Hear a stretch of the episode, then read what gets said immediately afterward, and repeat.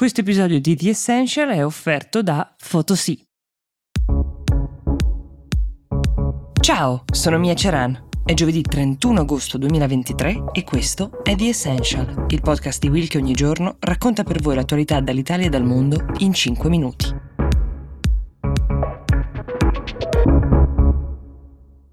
Ci sono stati i funerali finti e poi i funerali veri per il leader della brigata Wagner Evgeny Prigozhin, morto il 23 agosto scorso, così poi hanno confermato le autorità russe con tanto di test del DNA dopo diversi giorni di fitto mistero. Per uh, lo schianto è morto ovviamente del suo jet privato mentre volava da Mosca a San Pietroburgo con alcuni dei suoi fedelissimi. I funerali finti servivano di fatto per depistare la gente, forse le folle che potevano uh, voler partecipare, folle di sostenitori che cercavano un posto per omaggiare questo strano leader che per un attimo ha pensato forse di poter intimidire uh, Putin, l'uomo che lo ha creato e che ora, a detta di molti, è lo stesso uomo che ne ha deciso la fine.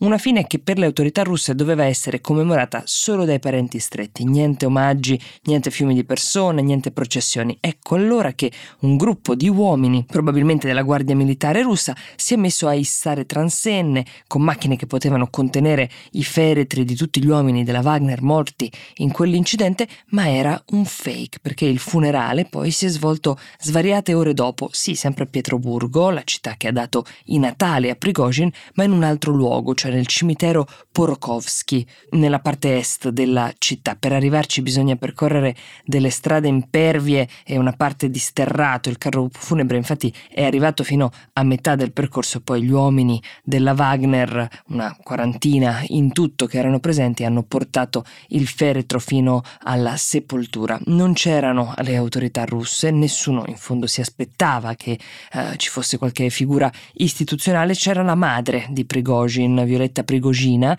alla quale il capo dei mercenari aveva anche intestato alcune delle sue società. Il padre di Prigozhin è sepolto in quello stesso cimitero. L'annuncio dell'ora e del luogo dei funerali però però è stato fatto dopo i funerali stessi, quando i parenti e gli amici avevano già lasciato il cimitero e il cordone di sicurezza spiegato per non far entrare nessuno si era sciolto. Non lontano, presso la sede della Wagner a San Pietroburgo, giacevano dei mazzi di fiori, simboli vari di commemorazione per Prigogine e per gli altri uomini della Wagner morti nell'incidente aereo.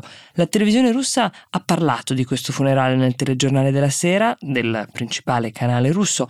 Il servizio che trattava l'argomento è durato meno di un minuto e in questa manciata di secondi è stato specificato che sarebbe stata la famiglia a volere una cerimonia così intima e così privata. È evidente che Putin ha bisogno di uh, conferme, di non lasciar passare l'idea che i sostenitori di Prigozhin possano diventare dei nemici interni. È importante per lui a questo punto ricompattare le truppe, ma soprattutto far partire il processo di oblio, la cancellazione della memoria dell'uomo che lo ha sfidato.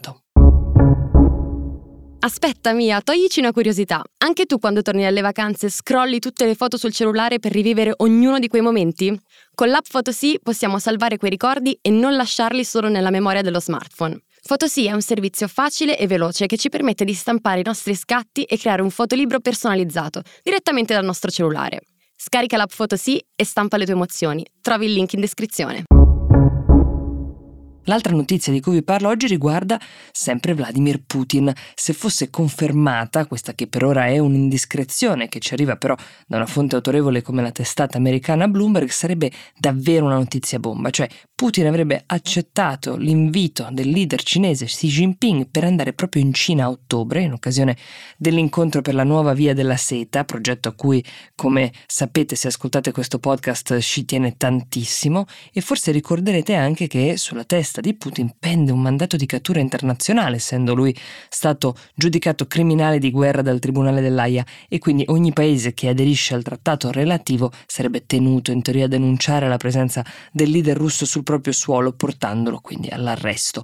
Ora, Putin dal marzo scorso non si muove proprio dalla Russia per questo motivo. Anche al recente summit dei BRICS che si è tenuto in Sudafrica ha preferito presentarsi soltanto in modalità virtuale, così come ha voluto cancellare la visita visita dell'8 settembre ad Ankara, quella organizzata dal presidente turco Erdogan per provare a far ripartire il dialogo sull'accordo per far viaggiare il grano ucraino che, come sapete, dal luglio scorso è fermo di nuovo.